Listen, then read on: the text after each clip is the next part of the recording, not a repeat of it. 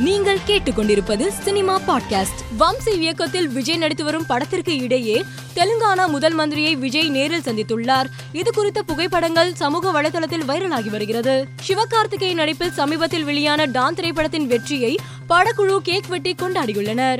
தமிழ் சினிமாவின் முன்னணி திரைப்பிரபலமான ஆதி நிக்கி கல்ராணி ஜோடியின் திருமணம் சிறப்பாக நடந்து முடிந்தது.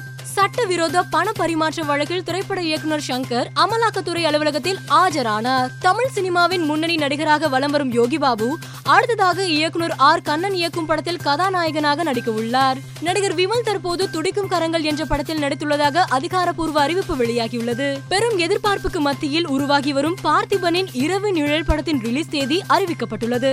அதன்படி இப்படம் ஜூன் இருபத்தி நான்காம் தேதி திரையரங்குகளில் வெளியாக உள்ளது லோகேஷ் கனகராஜ் இயக்கத்தில் வெளியாகி நல்ல வரவேற்பு பெற்ற கைது திரைப்படம் ரஷ்ய மொழியில் டப்பிங் செய்யப்பட்டு ரஷ்யாவில் நூற்றி இருபத்தி ஒரு நகரங்களில் சுமார் இருநூற்றி தொண்ணூத்தி ஏழு திரையரங்குகளில் இன்று வெளியாகியுள்ளது. மேலும் செய்திகளுக்கு மாலைமலர் டாட் காமை பாருங்கள்.